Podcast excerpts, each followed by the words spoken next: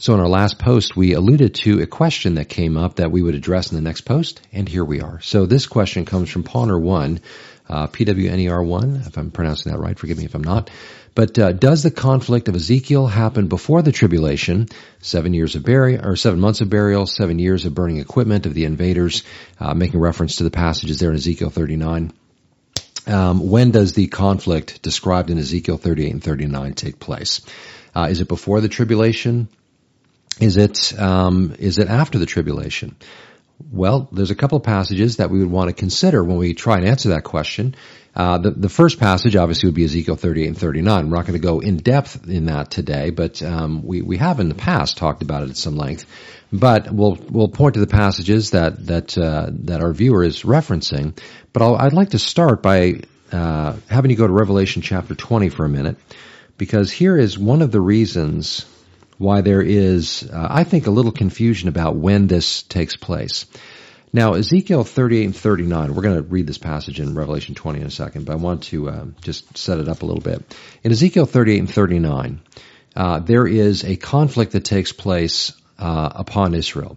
It's led by a leader referred to as Gog. We uh, first encounter some of these terms, by the way, the, the name Gog, Magog, uh, the various other nations uh, that are that are uh, uh, listed here in Ezekiel 38 that you can read about.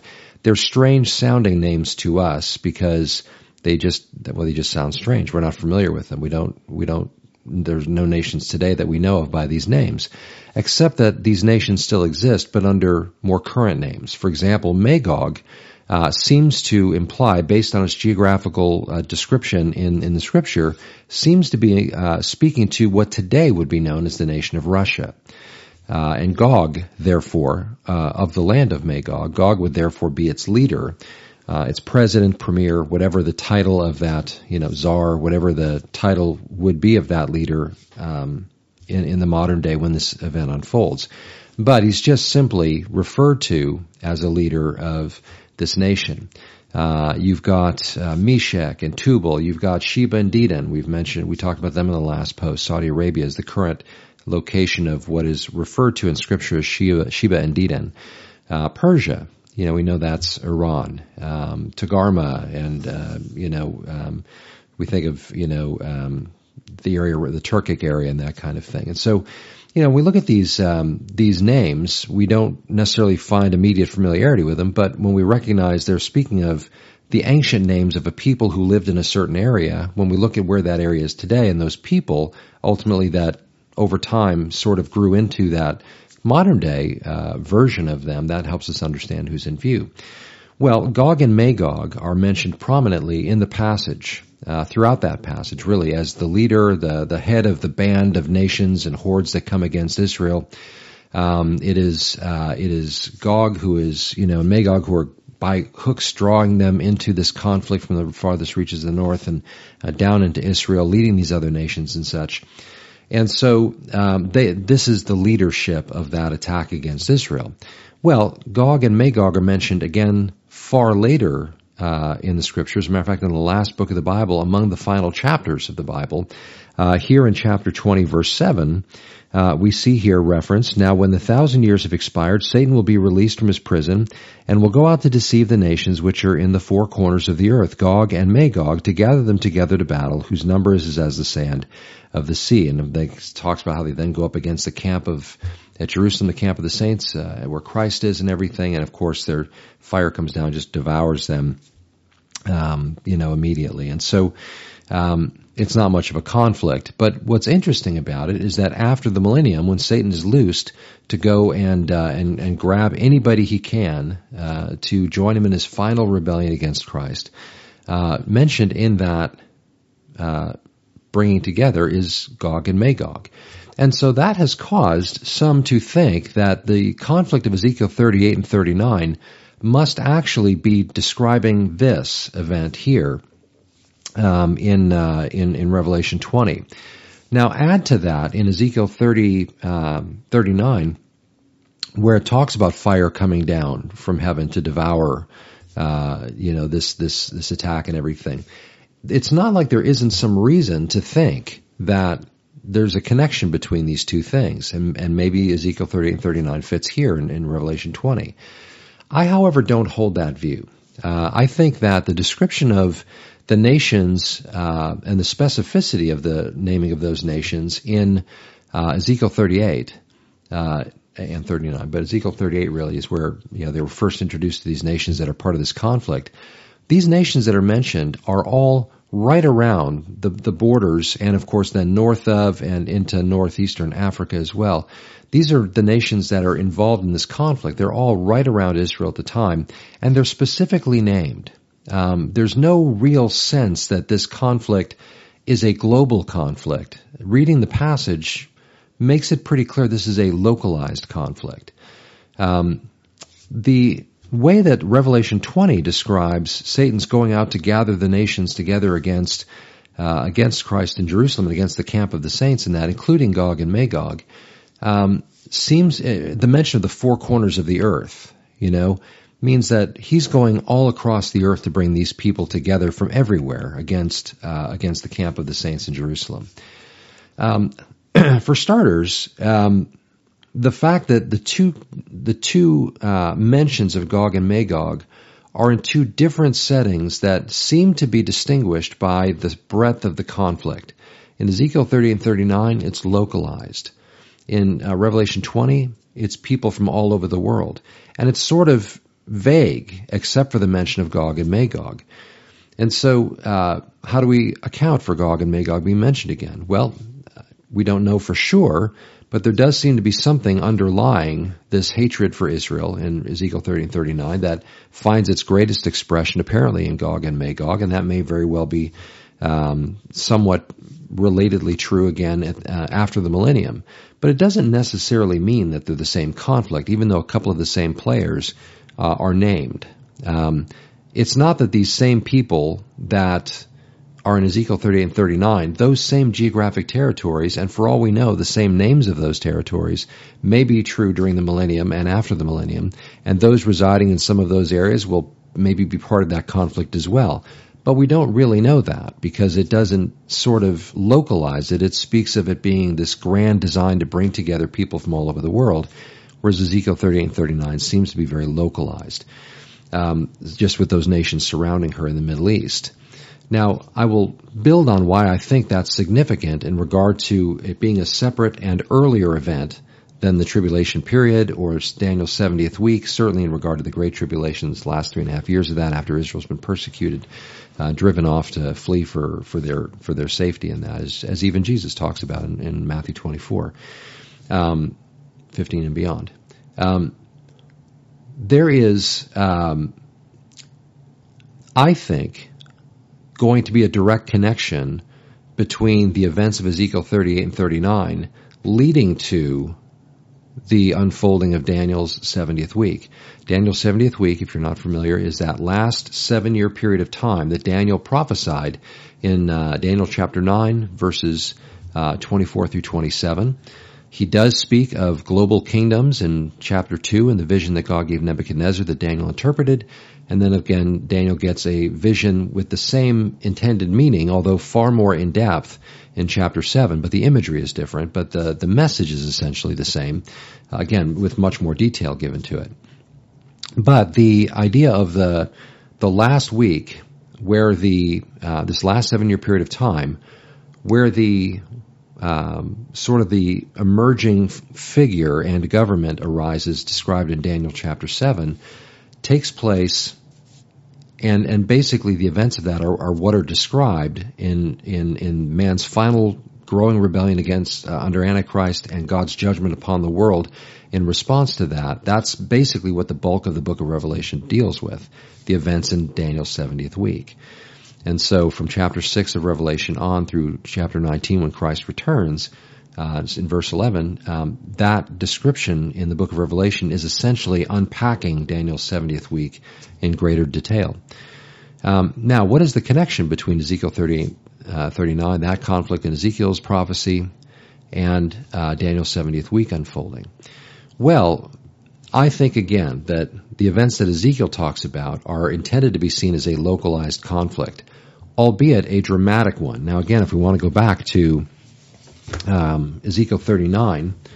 In chapter 38, we see very clearly how uh, the nations are named. We see that they sort of uh, make their position known on this attack. There's all these nations mentioned that come with Russia in to attack Israel.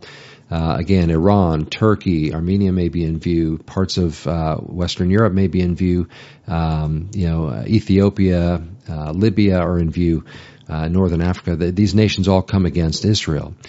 Um, there are some nations that are on the sidelines. Saudi Arabia is on the sideline. Um, the United States, if we're in view in Ezekiel 38, uh, verse 13, uh, then then we would be on the sidelines in this conflict. And so there's sort of a, you know, anybody who's watching what's going on and who's involved in it um, has sort of a place. You know, they're either in this thing or they're on the sidelines watching. Um, it's interesting to, to point out, though, by the way, that all of the nations involved, except for Tarshish and her young lions are all, uh, again, immediately around and very close to Israel.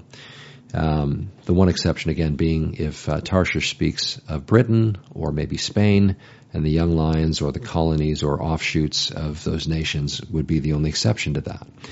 So, in chapter 39, um, uh, really at the end of chapter 38 into 39, we begin to see from uh, see from God's perspective what God's going to do in response to this. Um, he, he, he sort of draws these nations in ultimately into this conflict, and then uh, he brings the Lord brings earthquakes and fire comes down from heaven. Again, chapter thirty nine.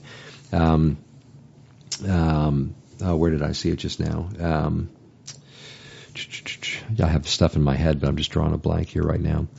Um, uh, oh goodness gracious, that's embarrassing. I should have probably just put a mark next to it so I could just jump right to it. But let that be of comfort to you. Even people that love to study the Bible a lot sometimes um, draw a blank. Anyway, um, I'll just kind of go back to the end of chapter 38. So um, verse 19, for my jealousy uh, and in the fire of my wrath I've spoken, surely in that day there shall be a great earthquake in the land of Israel, so the fish of the sea, the birds of the heavens, the beasts of the field, all the creeping things that creep on the earth, and all men who are on the face of the earth shall shake at my presence.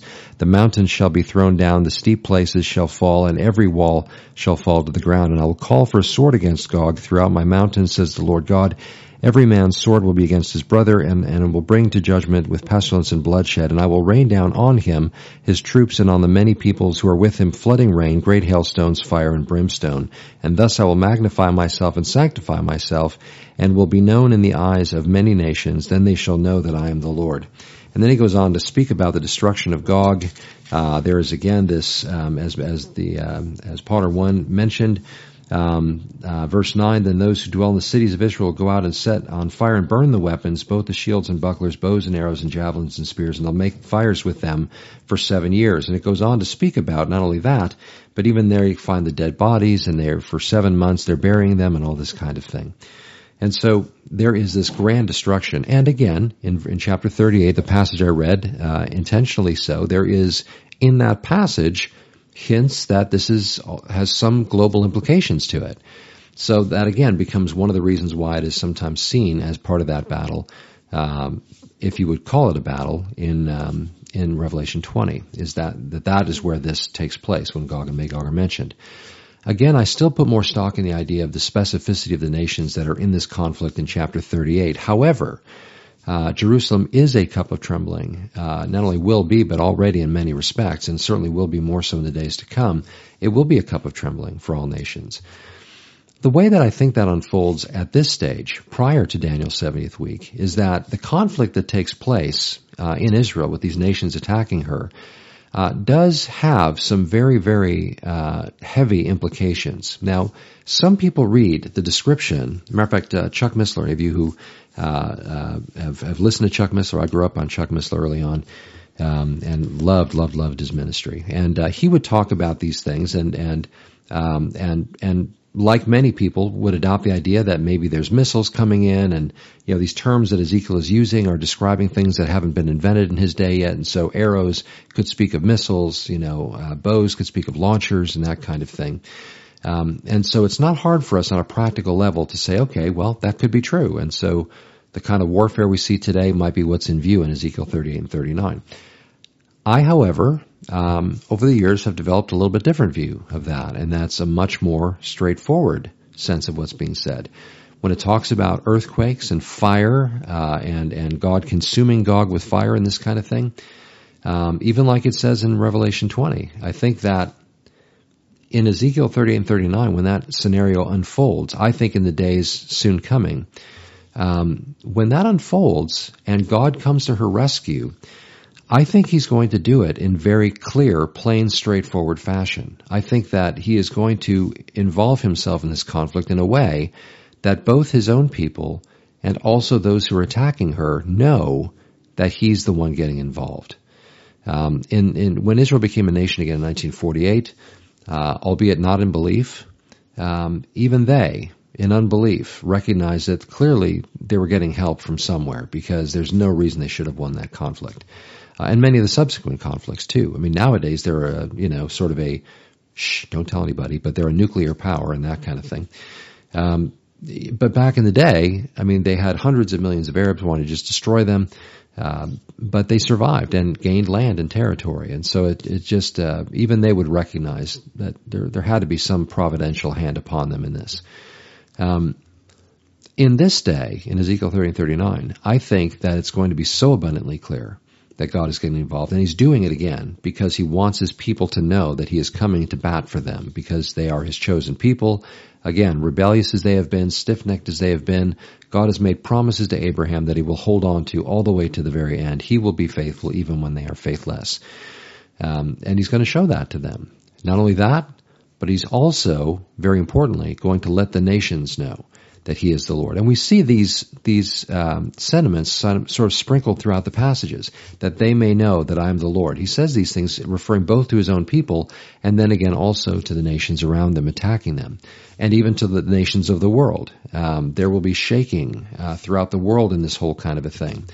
However, um, uh, what's interesting about Ezekiel, by the way, as a quick aside, before I connect, connect the this scenario in, in Revelation or the uh, seventh week of Daniel, is that it's after we get through chapter 39 and move into chapter 40 that now we see the millennial kingdom or the millennial temple, I should say, being destroyed, uh, being built, not destroyed, but uh, being described.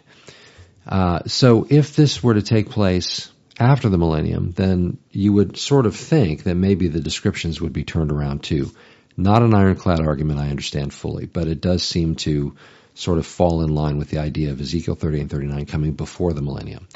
Uh, but in any case, um, uh, this conflict that takes place uh, in and around Israel, uh, Gog and Magog, leading, the leader of Magog, uh, bringing these nations together against her. Um, I don't know that that's going to be a nuclear conflict. There may be nukes involved in it. The cleanup that's described may may indicate that there's some kind of uh, that sort of warfare going on. But I would not diminish the fact that the, what I think is the fact that God is going to very visibly make himself known in this conflict. Well, that's going to have repercussions.